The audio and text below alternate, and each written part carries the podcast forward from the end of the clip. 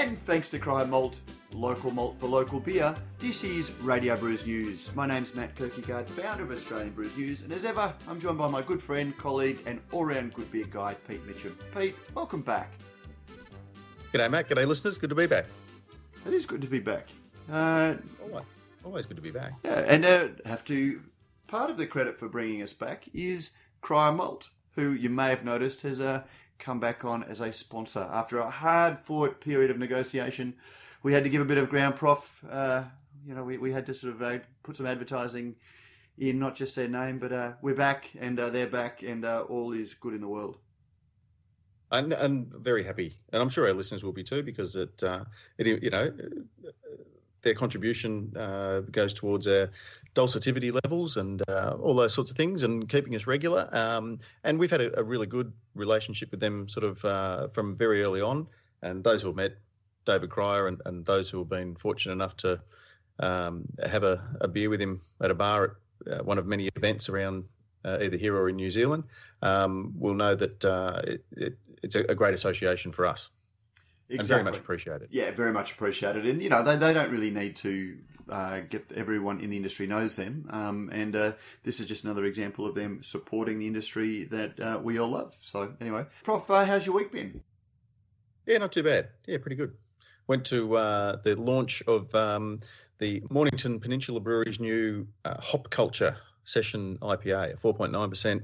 Um, beautifully described by uh, our good friend James Smith over at the Crafty Pint as uh, a splash of now what do you call it? Tropical hop juice, which I thought was just terrific. Uh, yeah, really a cracking, really nice beer, and uh, and as some breweries have done uh, in the recent past, where their non-core range they're going for quite a different sort of look. So uh, whilst the the Mornington the drinkable gold um, logo is uh, is is part of the you know the um, Lichtenstein cartoon kind of uh, look that they've gone with. Um, it's it's certainly not very prominent. In fact, it's it's right round on the back of the can and all that sort of thing. So, um, good luck to that, and a, a, really really really nice beer. Oh, that's uh, sounds great. Uh, I've let's see, I've tried a few beers, but and I'll also talk about them in a bit. But I had my trip down to Maitland, down to Newcastle, and then up the Hunter and into Maitland for to celebrate the poorhouse in Maitland's uh, third birthday. Um, had a really really nice night there. Have you travelled through Maitland, Prof? No, I haven't. So the poorhouse is a little pub. It's an old uh, Tooths pub. I post, pop some photos up on my Facebook page uh, that anyone that wants to to see. But it's a beautiful old pub. It's got the old pub tiles inside still, and you know, it's uh, been converted over. It's in a beautiful street of historic buildings, and uh, that, that, seems to be ripe for urban renewal. But the little pub itself uh, has, you know, uh, I think ten taps of, uh, you know, uh, Australian beer goodness. So a little bit of, I think there was some Weihenstephan left over from Oktoberfest, but they're certainly getting through it. A really nice pub and a great night. So I caught up with um, Aaron Rigg, who's the owner, but also Lee Wilton from Ironbark Hill Brewery, which is a little uh, brewery associated with a winery down there. Uh, Keith Grice, who is a very well-known um, brewer. Um, yeah, Hunter Beer Co. Hunter Beer Co. Uh, and also Matt Hogan, Matthew Hogan, who was a guest on the show a couple of weeks ago after the uh, his win at the Craft Beer Awards. Um, we yeah, had a couple of their beers. Yeah, Hope Estate. So, uh, and then the next night I hosted an event out at Hope Estate, which is beautiful. It's a it's a huge brewery with a nice little a huge vineyard um, with a nice little brewery tucked in, and uh, certainly well worth the well worth the uh, visit. Yeah. Actually, I will see. Uh, I, I did just happen to be cruising around some of the you know some of those Facebook um, peanut gallery discussion boards. Um, last night, and there seemed to be a fair bit of shit canning of uh, the, the Hope Estate beers. Uh, you know, the, the normal, I expected so much more. I bought it, and it just wasn't up to what I expected, um, which.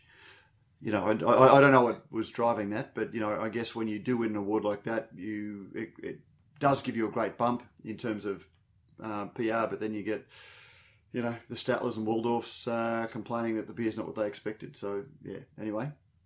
Yeah, everyone's entitled to their opinion. Everyone's entitled to their opinion, and uh, yeah, even when it's wrong. But I, I do think sometimes we uh, th- there's a risk that we can let our expectation um, sort of get a little bit ahead of, of reality, and, and, and perhaps because something's won an award, we assume that Um, it's not going to be just the best of the best, but it's actually going to be somehow better.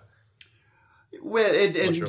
yeah, or perhaps the beers that win uh, awards, you know, for consistency and quality aren't necessarily the ones that are one-dimensional hop bombs or you know so sour that they uh, make your face pucker.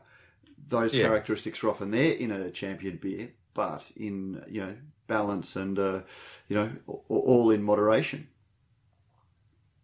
Which, uh, mm-hmm. which in a similar discussion group, there was a comment posted. Um, you know, somebody had said, "Oh, look, I'm opening a six tap uh, craft beer venue.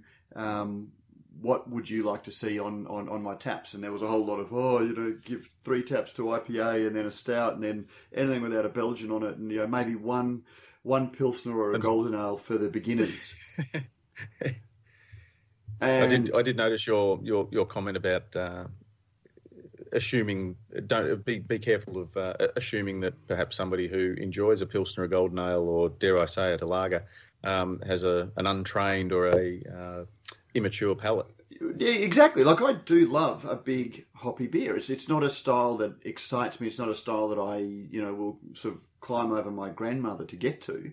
I do enjoy it on occasion for the experience, but in terms of the beers that I go to day in and day out, it does tend to be the you know really nicely made um, Australian pale ales. And last night, before I'd even read yeah, that, I was yeah. about to tweet a photo. We've had a big launch of the Hawkers beers up here, um, and Hawkers is uh, out uh, around the place at the moment. And I grabbed a six pack of the Pilsner to to see how it travelled, and you know, uh, and how, how good is it?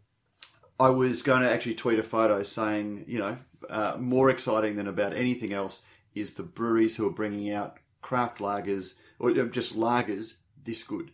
It was a beautiful beer, um, and yeah, like it, it, it, uh, the, the thing that stopped me from tweeting that photo in the end or um, Instagramming that photo was I thought, well, to say that you know to, to go to the effort of doing that is almost hyping something that doesn't need hype. Um, and yeah, it was just about an hour after that I saw that comment. I thought, well, you know, yeah. but it, it, I, I, I, yeah, go on.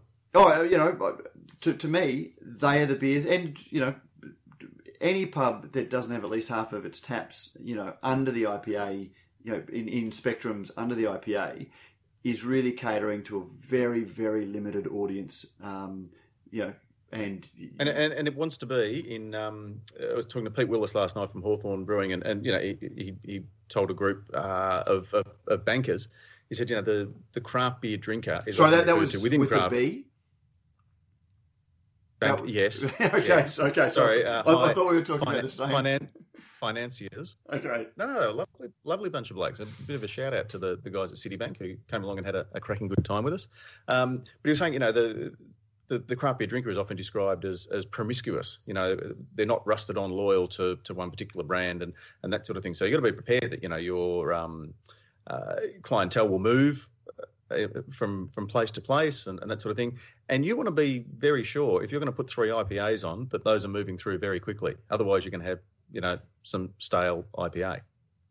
And IPA is a beer that shows its age very very quickly because of that hop forward character. But you know, it, it, and it highlights a, a, wider trend for me um, that you know whilst craft beer has been around, well, this thing that we call craft beer has been around for a while. You know, depending on where you pin the dates. Um, you know, it, it, it has yep. been a very popular thing for five or six years. You know, like it, it, it's really sort of blown out of the margins over that period. Um, but I've noticed that you know people who maybe came along to my introduction to beer classes five or six years ago um, and discover a real passion and an excitement and enthusiasm for craft beer um, you know, they, they go from there and they go very quickly up to the big IPAs and they chase the hoppiest things from the States and they look for the latest seasonal releases and then sour beers become a passion and all of these different styles become a real fad and they go out of their way. They'll cross suburbs to go to the bottle shop that's got the latest and they'll go from bar to bar to bar chasing whatever's new on tap. Yeah, all, don't, don't, yeah, don't, don't be a FOMO mofo. Oh, oh, well, no, no, and again, that's not criticising because we, we all go through that phase. Whenever we discover something new, we get right into it. But then our excitement moderates and maybe other you know maybe other enthusiasms trade that and it takes a lot of time and a lot of money to chase these you know 18 20 25 dollar bottles of beer three or four times a week um, and very quickly and i've noticed that guys who you know three or four years ago were right you know in that journey of discovery and they spent 18 months um, doing that when you bump into them now and uh, shout out to you know who you are listener one of our regular listeners uh, i bumped into a pub uh, this week and had exactly this uh, conversation. You know, he'd uh, gone off and bought himself a couple of cartons of the Mountain Goat Pale Ale. Um, and, you know, he's somebody that is right into the, you know, knowing the, the latest beers, the latest breweries. But when he saw the uh, Mountain Goat Pale Ale, he thought, oh, I'll give that a try and loved it. And uh, you do start to see people coming back from that high level of excitement back to more moderate styles as their go-to beers. And uh, yeah, so I, you know, if you've discovered beer, if you're, you're listening to this and you're really in that high arc of excitement, um, you know, touch base with us again in 18 months and tell us what you're drinking. Um, you know, what most of your beer dollar is uh, going to, and uh, we'll, we'll, see what prove that point. We should be up to about episode 190 uh, or nearly 200 episodes by then, Prof. Exactly. Yeah. So, um, anything else uh, for you this week, Prof? No. Oh well, I did. I, I did. A, I'll give a shout out because uh, I did a uh, donated my time for a charity, which is uh, the PNET um, Children's Brain Cancer Foundation, um, which is uh, raising much needed funds for research into PNET brain cancer, and uh, we did a beautiful little um, uh, beer and cheese tasting for about 50 or so, um, all very much non craft beer drinkers, all sort of, I guess, of a, an older demographic. And uh, it, it, was interesting, just based on what we've just talked about, how um, you know for some of those, uh, the Hawker's Pilsner, for example, uh, went down an absolute treat. But for some, oh wow, that's it's so bitter. Oh, it's got so much flavour. Um, so you know, you, you, think you know when you when you've come from a a, a different uh, starting point, yeah, some beers can. The really popular ones, I guess, were the, the Power Stance Pilsner from uh, Temple and the Hawker's Pilsner uh, the Mornington Lager, and the Hawthorn Golden Ale all went down an, an absolute treat.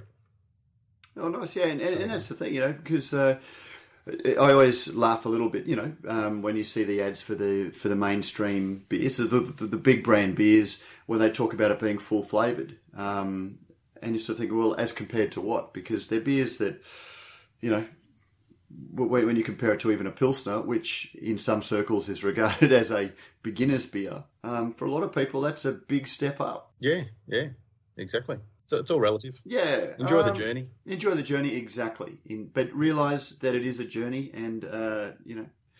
You're... At the end of the day, it's for it's for drinking, not for thinking. Just in, just enjoy it and enjoy the company you're with. Take your beer seriously. Don't take simple. yourself. Exactly. And all of the other platitudes we love to uh, to murmur. That's it. Uh, mate, anything else before we get into the interview? Can't think. No, I think we get straight into it. Not too much because it, it is a very important one. We, we should have. I wonder if Lockie's got some like some numbers music that he can play play us in and out. Maybe just give our listeners a bit of a teaser. We'll we'll see what uh, what he does.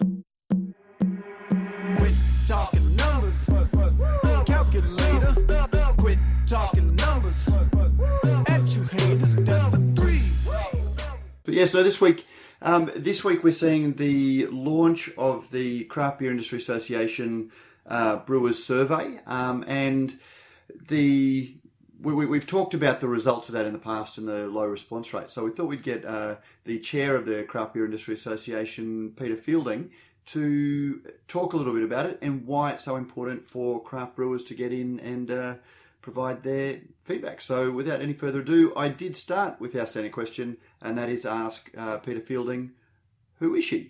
I am the uh, co founder and director of Burleigh Brewing, and uh, we've been around now for about 10 years.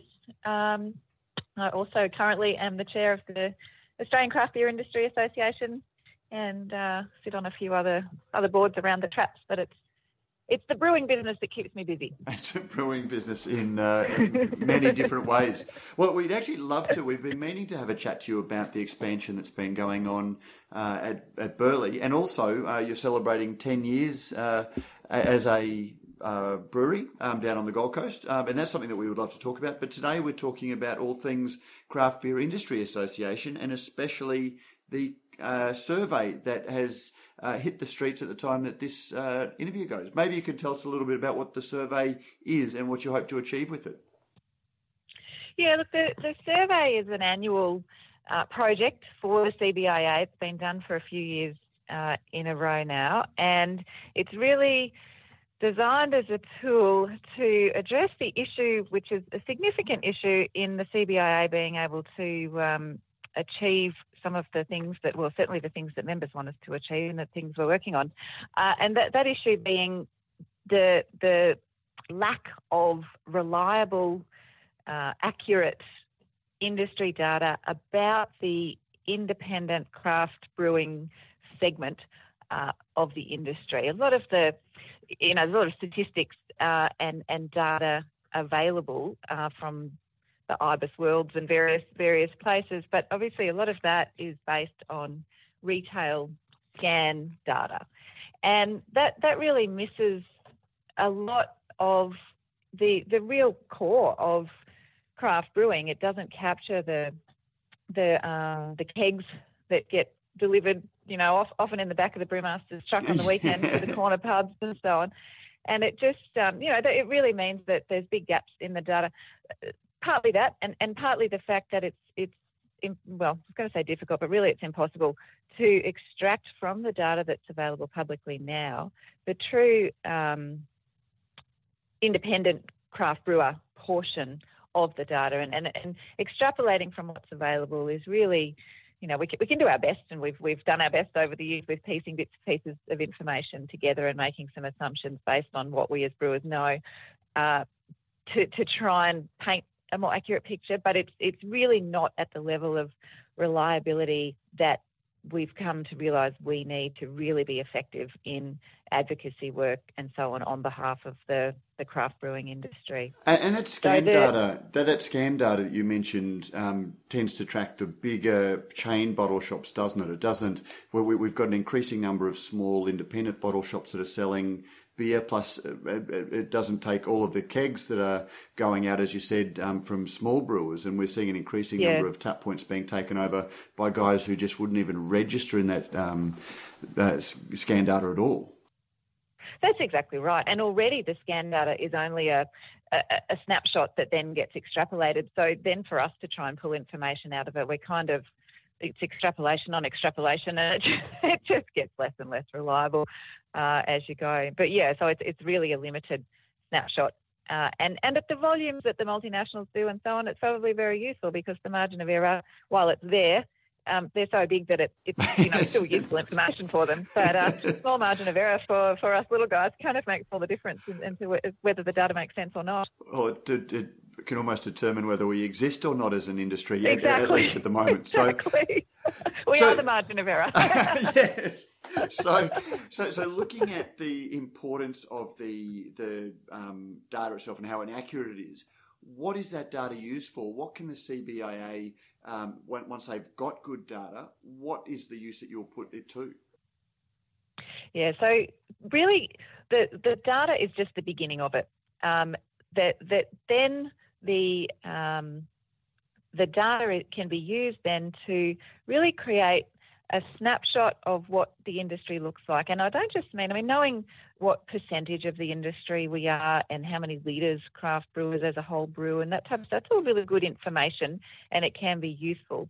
But what we actually want to really try and paint a picture um, for policymakers and for the various other the projects um, that, that we want to progress is is a real um, snapshot of of really what the industry is doing. So, for example, if we can from the data pull information to be able to make statements like, for every 10,000 litres of beer brewed by a craft brewer, X number of people are employed, as compared with a multinational.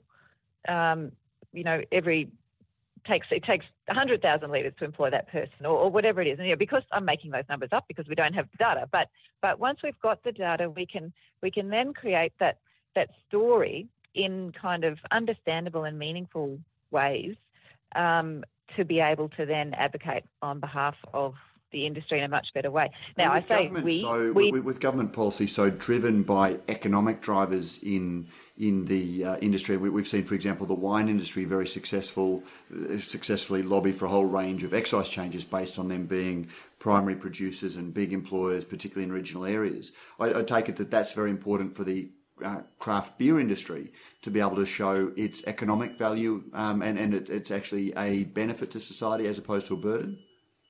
Absolutely, and and uh, not only do we want to paint the picture of where we are now, but then armed with that information and, and being reliable information, um, we can then, with the assistance of, of economic experts, turn that into a story about what potential the industry has and where it could get to and in what period of time. And and that obviously then is the type of story that the policymakers can then look at and make decisions based upon, uh, because they want to see um, you know a benefit, a broader benefit than just helping out an individual business to to um, any rebates or, or relaxations or, or even just um, it could be helping with, with training or access to um, R&D capital or investment capital or whatever it might be. So so this you know the, the job story is obviously a massive one. Uh, and and you know we know as a, as an industry we're, we're never going to employ more people based on numbers than than big brewers or many other industries. But in terms of the number we brew, the number we employ per little bit of business growth, uh, it's quite a compelling story we believe, and we just need the reliable data to be able to um, to paint that accurately. You know, I was saying before, we'll take the data and, and create those stories. It's not actually we as in CBIA. It's it's um, so the survey res- results go directly to Survey Matters, who is the uh, the survey company conducting the survey. They cleanse the data of any identifying information. Uh, it only gets provided back to CBIA and to anyone else. Doesn't go anywhere beyond Survey Matters in its raw form. Um, in a in a um, aggregate um, way, and then we have um, an economic analysis and advisory uh, firm sitting in the wings, we've been doing the prelim work with them to, to in, including um, framing the survey in a way to make sure that we'll be capturing data that they can then use. But they will then uh, help draw out what that actually means in terms of those statements about yeah, economic benefit and so on that the industry provides. And not only paint a picture of where we are now, but develop that story of, you know, if if such and such were to be done to for, for the industry, this is the likely impact. So in the survey, there will also be questions. There are questions about um, what craft brewers may be seeing as their biggest impediments to growth.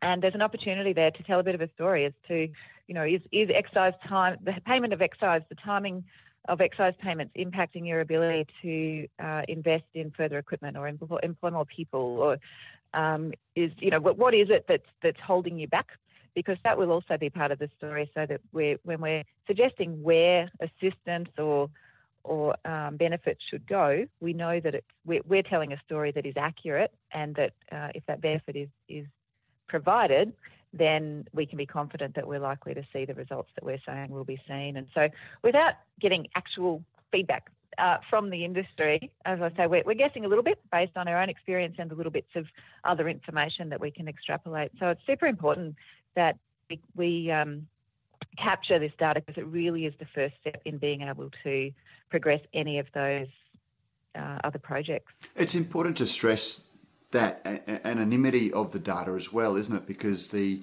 turnout in uh, or the, the, return of previous surveys has been fairly low, and you've had various um, anecdotal stories for why uh, breweries may not be willing to respond, and none of the data will be identified individually to the CBIA or to the public um, based on, on, their response. Yeah, no, that's absolutely correct. Um, and you know, some of the questions may seem a little bit, um, you know, oh wow, that's that's a very um, specific question or financial question that I'm having to provide information on. Um, but absolutely, that goes to Survey Matters. They, they're bound by all kinds of um, privacy and confidentiality requirements um, given their membership of their industry.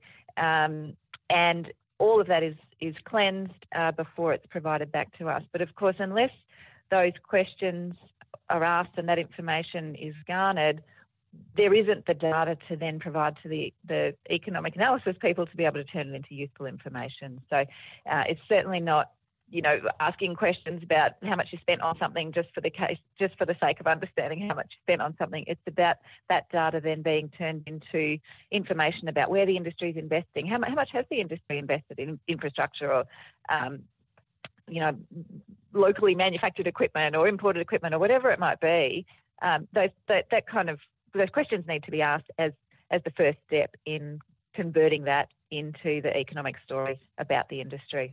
And this hasn't just been a bunch of people sitting around a table, you know, sort of saying, "Well, what questions should we ask?" You've worked with uh, professionals to come up with uh, the information, to questions that will get the information that you need to do the lobbying and the advocacy that uh, the, the, the CBA has taken as its mission. That's correct. Both the survey company and also the economic um, advisory company have helped frame things. Um, and, and look, the survey has evolved over the years, um, and and ideally with a view to it each year being improved. A with the, the data that's being gathered, but also uh, recognising that you know some questions just feel a bit too intrusive, even though it's not going to be released anywhere. So, uh, yeah, both the survey company and the economic advisory firm have helped frame um, the questions to ensure that the information that that we gather uh, or that is gathered is is useful for then um, painting the picture and, and developing the the outlook of where things can go.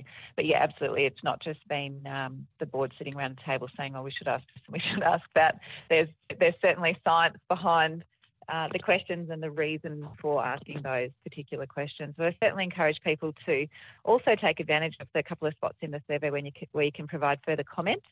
Uh, because you know, in any kind of multiple choice or, or you know, tick a box type of a survey, um, inherently, I know from filling them in myself, sometimes you tick a box thinking, well, I'm ticking the most applicable box, but it doesn't really explain what I'm thinking. So where there, where there is an opportunity to add a little bit of comment, we'd really appreciate that as well. And you won't be using this survey data. You know, if if, uh, if Brewery X says that they are of this size, you're not going to be using that data to put up their uh, annual fees. I, I only no, ask that because it's something that I have heard anecdotally that people say, "So I'm not telling them how big I am; they might put up my fees." Absolutely. We won't even see that data. So they rest assured, even if we wanted to, we couldn't. No, absolutely. That's that's um that's that's not a not a part of it and, and we won't see any individual um, breweries uh, data in any way uh, anyway. So no, absolutely not. It's not going to be used for any purpose other than uh, it being provided to um, develop this economic uh, story around the industry. And look, of course, the, the other benefit that that brings when we when the data can be collated um, and turned into useful snapshot information about what our industry looks like and about where it can get to. That information will also be available to at a certain level to everyone, but slightly more detailed level to everyone who completes the survey. And that really is the beginnings of us being able to have benchmarking information for our own businesses.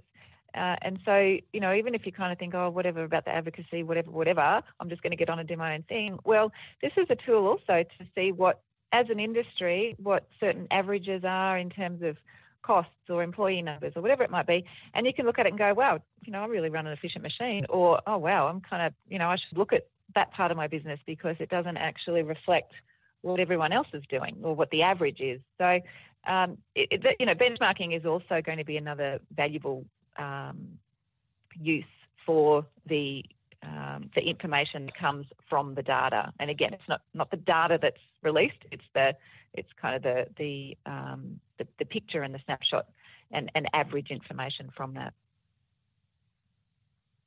And we, you know, as an industry, we haven't had access really to to benchmarking information. We can look overseas. Um, we can look at you know publicly available information about the, the beer industry as a whole, but it's not really directly applicable. So, and that'll mean that you know when brewers say craft beer is 5% of the industry will actually know that it's 5%, or it may be more or it may be less, but uh, uh, we, we won't have to rely on um, the, the, figures. That, and most of the figures that we have been using do tend to come from America, where the United States Brewers Association, through their many years of doing this survey, have now got very strong figures that they publish, and they are very, very effective advocates um, to the point that they now have a chief economist working for the Brewers Association. Do you think that we'll ever get to the stage that uh, you'll have working for you a, a, a chief economist? Wow. Well, you know, who knows? Maybe one day it would be, it would be fantastic, and it would probably won't be one of the most valuable um, appointments that we could make, to be honest, because so much, you know, any of of these uh, projects about developing the industry uh, more broadly uh, just rely so much on that that economic argument being strong and solid and, and in a language that speaks to what uh, policymakers and so on want to hear. So yes, it'd be a great point to get to. I do understand from speaking to, to people in the states that uh, it wasn't always easy to get the information over there either, but certainly uh, once they gained some momentum in in um, people providing information and then seeing what could be done as a result of the association having access to that information, uh, it's just become standard practice now, and uh, and you know we can from here obviously we can see just how powerful that can be with some of the things they've managed to do. All, I think that we can do is, uh, as Radio Brews News, lend our own weight um, to it and encourage everybody to get behind it and do the survey. In, in other news, it's been a big year for the CBIA, uh, another very successful craft beer awards, um, and I know from speaking to at least two of the breweries that that won that winning the uh, prestigious um, small and medium sized brewery has been a huge benefit to them. But we also had the Craft Brewers Conference. Uh, you, you, must be looking back and seeing that the uh, you know the CBIA is really starting to um, you know show the form and the function and uh, achieve the results that uh, the industry was hoping for. Yeah, look, I, I think so, and I hope people are seeing that. This year, the the move to put the conference and the awards all into to one week uh, in a different location was a, a big decision. Uh, a lot of considerations went into it. Not all of it was within our control. We, in some ways, we were kind of forced to to consider the the issue. But uh, you know, yeah, definitely looking back on it, um, the week in Brisbane was a was a great success. The feedback from both attendees and from sponsors, and I contact every single one of the trade participants directly after the conference to get feedback from them to understand uh, what they what they thought and uh, to get any learnings and and um, suggestions for the future. And uh, you know we're just blessed with with suppliers and and industry participants who are just so supportive. They, they want to really do their bit genuinely to um, to support the industry, and and the feedback was really fantastic. Everybody's very much looking forward to Adelaide next year uh, to do it all again, and uh, so that'll be another another adventure. Um, and look, I, I, think now that the the momentum um, and the structure around those bigger events, the the conference and the awards and so on, is is there. We've you know we've got the, the first few difficult years uh, out of the way. Uh, it's always a challenge to put on a big event like that, but but um, you know we're, we're getting a bit of a, a in a sense a routine about it, and it's it's opening up airtime and brain time to be able to um, put very limited resources into a number of other projects throughout the year. You know, we've got one one full time and one four fifth fifth time person in the office uh, at CBIA, so it's you know it's a massive team to get things done. So it's really quite incredible what they do manage to deliver. And a board of uh, people obviously who with the run support breweries. of others. Yeah, true, true. Everyone has a day job, uh, but you know it is. It's amazing what you can get done when when everyone's uh, keen to to work together. But so this year we also uh, started what's been on the, the books, the, the, the plans for a little while to do uh, what we're calling roadshows kind of throughout the country throughout the year and taking technical seminars to different cities, uh, providing an opportunity for not only learning but also uh, of you know networking. I don't know if we network in the industry, but hang out and have beers um, together and a bit of camaraderie. Uh, and so there was one in Perth and one in Tasmania this year, and we've got a number of those slated to go around the country um, in the coming 12 months. Um, and, you know, really these other big projects uh, that are pending, or, or the the groundwork has been done, and the missing piece of the puzzle is getting this um, data and, and economic analysis done. We have been working with a, a lobbyist um, for quite some time now, preparing for that. Uh, so, as much as we, we certainly get in front of members of parliament and media and uh, anyone who who can potentially impact our cause um, whenever we can, but at the same time, alongside of that, we've been working quite strategically on planning how we go about a more um, I suppose, a typical uh, program of, of ag- advocacy. And, and it, what we've learnt really in working with the lobbyist is, yep, jumping up and down and, and making as much noise as we can in front of members of parliament and so on. When we can, certainly keeps things front of mind. But uh, in terms of actually affecting change, uh, we also need to be having this much more strategic and planned approach to uh, formal meetings and formal presentations and so on. And, and you know, again, no, no, surprise, it gets back to that data. That's that's really what we have to have uh, at the at the beginning of all of that. Thankfully, the uh, the lobbyist we've been working with so far has been quite happy to be paid in beer, so that's been um, been a great relationship. Uh, that may change when we get into the, the more difficult stuff, but. Uh, you know, as I say, it's amazing people um, people's willingness to support our industry. We're very lucky. Terrific. Well, Peta, I know you've got a very busy day ahead, including heading to Melbourne for the uh, CBIA board meeting. So uh, I'll, I'll, let you go. Um, as I said, we will get you on very soon to talk about 10 years of Burleigh and not just your own success. Might be a long chat. uh, well, there's 10 years to go through, and uh, uh, something that uh, we've really been looking at is how much the industry's changed over that period. And it would be great to get yeah. your perspective as a, you know, a, a brewery owner who has created a market in your uh, little patch of the world, but also uh, seeing great expansion nationally. Yeah, it's been exciting times. Kind of crazy to to think that it's been ten years. But anyway, we still feel brand new in many ways. well, you are. It's, everything's uh, still shiny and new down at Burleigh. So, uh, but we'll uh, we'll, we'll organise to do that very very soon. That'd be great. And thanks so much for your support of uh, of the CBIA and for, for this survey. It really, really is uh, vital to big progress in the next 12 months. Oh, we're just happy to help. So, uh, yeah, no, we'd uh, certainly encourage everybody who's listening and uh, to tell your friends about filling out the survey so we can make sure that when we give figures, we know exactly what they are. That's it. Thanks so much. Thanks, Peta. Have a great day. You too. Bye. In a garden, what a garden, Brews News is made possible by Brewpack, Australia's number one craft contract brewer. With over 100 craft beers and ciders on the roster and counting, Brewpack specialises in offering growing craft breweries a home for their packaged and keg beer, no matter how crafty. Serious about handmade beers, and with an open door policy, Brewpack's brewers love having passionate, hands on partners in the brewery. Thinking about craft contract brewing? Think Brewpack. And uh, yes, we thank Brewpack for not only making a whole lot of great craft beers possible, but also for making this podcast possible. There we go, Prof. Uh, Peta Fielding. Um, mate, very comprehensive answers from Peta. Um, I, yeah, I can't stress enough to all the brewers who are listening out there. Um, get, get, the get the numbers in. We um, can't stress how how important this is. And and Peta mentioned, you know, talking to Steve Hindy um, at last year's Craft Brewers Conference.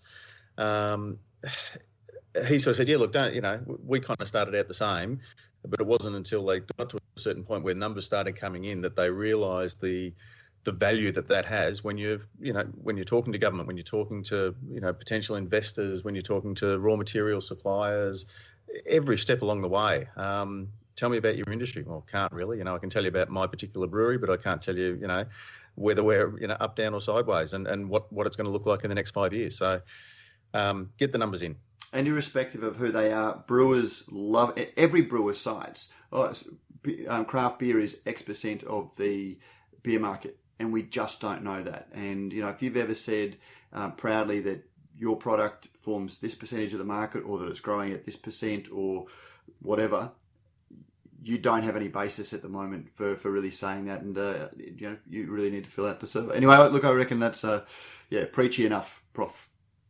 Yeah, numbers, numbers, numbers, numbers, numbers, numbers, numbers. Yep. So uh, anyway, cards and letters. Uh, anything uh, coming to you this week, Prof? Nope. Nope. Me neither. Our listeners have gone silent. Come on, guys, give us give us something. You know, just complain. or- Postcard, we, we know you're out there. We can see back of a the uh, coaster. we, we can see the increasing. Uh, I can traffic. hear you breathing. we can hear you breathing, and we can see the downloads. Um, so yeah, um, Maybe, maybe we're answering all their questions. Maybe uh, we're just becoming so comprehensive in our regularity that um, there's there's nothing left to uh, to question, to query, or to put to us. answering their questions with hundred words, where twenty might suffice. Um, yeah, and uh, nothing on uh, iTunes either. So if you want to uh, let us know how we're going, if you'd like to let other people know how we're going, if you'd like to, uh, you know, uh, let other people find us, make sure you give us a review on iTunes. Um, whether it's just stars or, and we've got a five five star rating. Um, if you disagree with that, jump on. Um, otherwise, just let us know uh, and let people know what the show's about and uh, what you enjoy or dis, uh, disenjoy, dislike about it.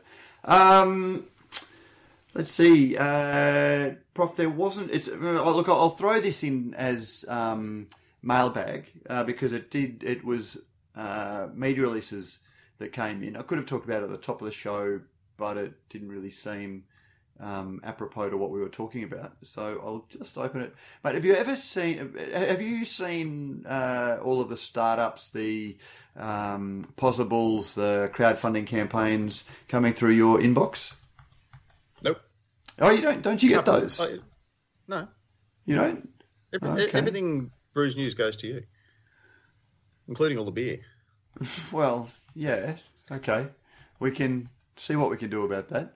Um, but listen, listeners, if you know, it, brewing You, you so keep saying that. if you want to, if you want to send Pete some beer, What's a possible? Just get on with the possible thing. What, what what's the one? What have we got today? Okay. Uh, I'm I'm I'm fizzing at the bung to hear about it. Fizzing at the bung. Okay. A um, couple of uh, media releases came in over the last week or two looking at um, possible campaigns or crowdfunding campaigns. And I've just momentarily lost it. I had it here for a second. Do you have like a million windows open on your computer, Prof, or is it just me? Um, you're just breaking up there, Matt. okay. Um, Is it the Sonic? Is it the Sonic Foamer you're looking for? Or It is the Sonic the Foamer. I've got it here. Um, the Sonic Foamer. Now, I had this in the show notes to talk about, and uh, just as we've been talking about it off air, I've seen that it's been suspended. So funding has been suspended just just six hours ago. just six hours ago. So uh, they knew that I was coming for them. But, uh, Prof, this thing, you you might recall that a few years ago Guinness did this. It was a little Duvalaki that sat on the bar, and I believe it was because to pour a Guinness took so long that, you know, in a fast service pub, they would pour it, and then you would just sort of put it on the um, this sonic foamer that would put sonic uh, waves up through the beer and essentially agitate the beer and give it To, a to create a foam. to create a foam. So is Um, this designed for people who who lack the ability to swirl a glass, basically, and uh, or, or for pubs that have bar staff with an inability to pour a beer? no more flat flavors, flavorless beer. I, I will share this on um, the, the show notes. No more flat flavorless beer. Our mission is simple. We want every beer lover to know the best way to experience their favorite beer. Um, ultrasonic waves excite the gases in your beer, bringing out the aroma. Now, I'm not sure if they've never heard of the, uh, you know, nucleated head, the nucleated glass that is apparently designed to do the same thing. But The headmaster, The headmaster, yeah. Um, but beer is meant Or to be even the, drunk uh, with a head the of Duvel, the Duvel glass as well. Yeah, Duvel glass has a little um, laser etched D, a Gothic capital D in the bottom, which Yeah, helps. yeah, a lot of and champagne glasses have it as well. And uh, beer is meant to be drunk with a head of foam on your beer. Germans have known this forever. Oh, it's bringing in all of the great things. I'm surprised they didn't mention the Reinheitsgebot. But yes, no. So it's one of those uh, things that we're increasingly seeing uh, coming through. Little, you know.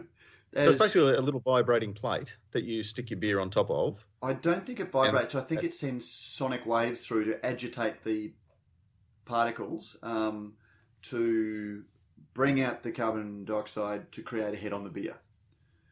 Um, Yeah. So yeah, um, and the other one that I'm uh, that I wanted to talk about is it's called Fizzics. It's along the same lines, except this is same. The, the call to action is very much the same.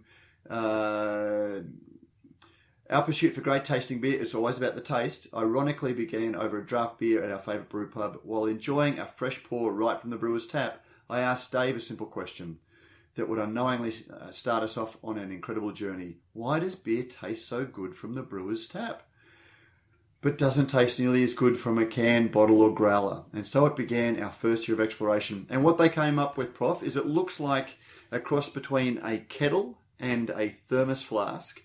And what you do is you open it up, and there's a little receptacle, and you put your can, your opened can or bottle of beer in, and the little tube goes down into the um, can, and Liquid. then Yep. into the liquid, and then as you pour, it foams the beer, and it says it's great for camping. It is uh, powered by four AA batteries, lightweight and durable, ideal for outdoor activities, camping, tailgating, etc. Does not use CO2 or nitro cartridges, proprietary replacement parts, or ongoing fills to operate.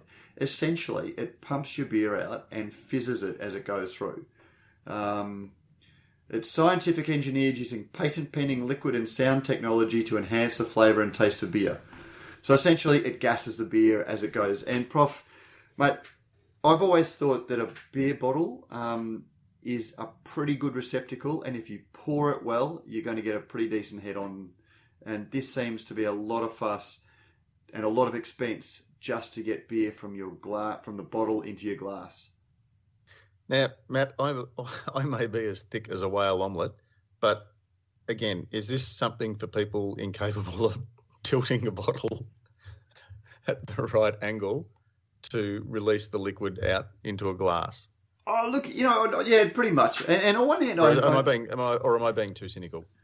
well, I, I, I think I don't. I can't see a price. I can't see a price. So to be fair, Uh, it may be. You know, it may be. It may be tree fitty. Oh, I'm, I'm guessing not because down the bottom they've got our team. they've got a they've team got of eight chief people. executive, a chief executive officer, a chief technology officer, a chief financial officer, a chief commerce officer, a senior director of digital media, a community manager, a media relations person, and a business partnerships person. yes. Um, I'm I'm guessing it's not going to be tree fitty. Yeah, well, it's available. Mind you, this is in America, um, so it's still available there. So I don't know. Let me see. Hero Shop. How much is it worth? What are they setting you back? Fizzics. Holy moly!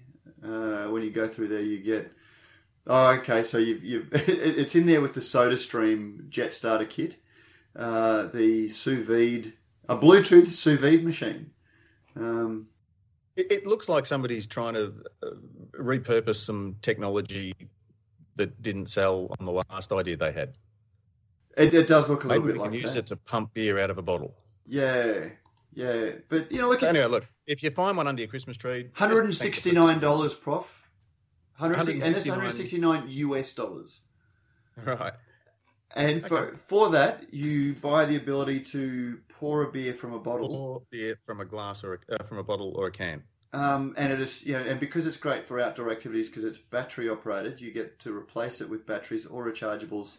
Um, but it also So it's a, it's a gift that keeps on taking. it does. But it also assumes if you're going camping, hence the need to do it, that you've got room in your backpack or your camping gear for this, and then you also take a full suite of glassware. as well as the cans. That, yeah, yeah. yeah. so anyway, uh, but it, it, it is what we see increasingly. We had the um, uh, listener review of the uh, can cutting thing. You know, there's right there. There is so many add-on products designed to um, target. And, and I actually think these aren't targeted at the beer drinker themselves. I think this is targeted at the gormless wife, What- child, or partner of the beer Yeah, drinker, you know, he- husband, wife. He, you know, he, he, she, they like beer, but I never know what to get them. This looks perfect. this looks. I They bet would it's something love they don't that. have. Yeah, this is something they yes, don't have. because it's something we don't need. yeah, exactly, exactly. It's something that shouldn't exist. Um, Stop doing it. the old single use. Yeah, Take your team of eight and go and use all that creative energy for something useful, please. I'm trying to think. there- is uh, a, a movement in the uh, cooking world of cooking that anything that is single use um, just has no place in the kitchen. Um, and this this would be one of them. But anyway, I think we've given them enough time. Yeah, listeners, be on the lookout. Warn your family and friends that you do not want um, Fizzics. Fizzics. F I double Z I C S. Yes. So, Uh, mate, I, I think that's about it. Um, listeners, if you do like, even though we have had our good friends at Cryer Malt um, come on to uh, keep supporting the program, it doesn't mean that we can't use your support. Um, you, you come on as a producer for ten dollars a month, or a an executive producer for ten dollars a month, a producer for five dollars a month, or you could just make a one-off donation of buying Prof a six pack. Um, go to the website and uh, click the link. Uh, apart from that, Prof, anything else coming up for you this week? Uh, no, uh, tickets for it's not coming up this week. It's coming up on the 21st of January next year. But uh, tickets for the Ballarat Beer Festival are uh, on sale, so get amongst it because there's lots of fun new stuff happening this year. And you'll be presenting there, I take it. Yes, doing uh, some education sessions again, which will be a lot of fun, and some money can't buy VIP experiences as well, and the Brewers degustation dinner, which I'll be co-hosting with the lovely Kirrily Waldhorn, the beer diva um, in the form of a he said, she said uh, kind of uh, beer off. So we're each secretly selecting beers to match with the courses, and uh, we'll see who comes out on top. There'll be forfeits for the loser. Nice. Can't say too much more. Uh, I'll get you through to flick me through the uh, link for that, and uh, we'll put in the show notes for anyone who's interested. Sure but uh, apart from that, nice clean show. Uh, thanks to Peta Fielding for joining us. Thank you, listeners. Please, well, I can't say keep those cards and letters coming, but keep those cards and letters. Uh, just keep them coming. yeah, no, don't keep them. Keep them coming. At the moment, they're keeping them. Yeah, yes. send them in. And uh, Prof, I'll chat to you next week. Cheers, guys. Have a good one. Enjoy your beer.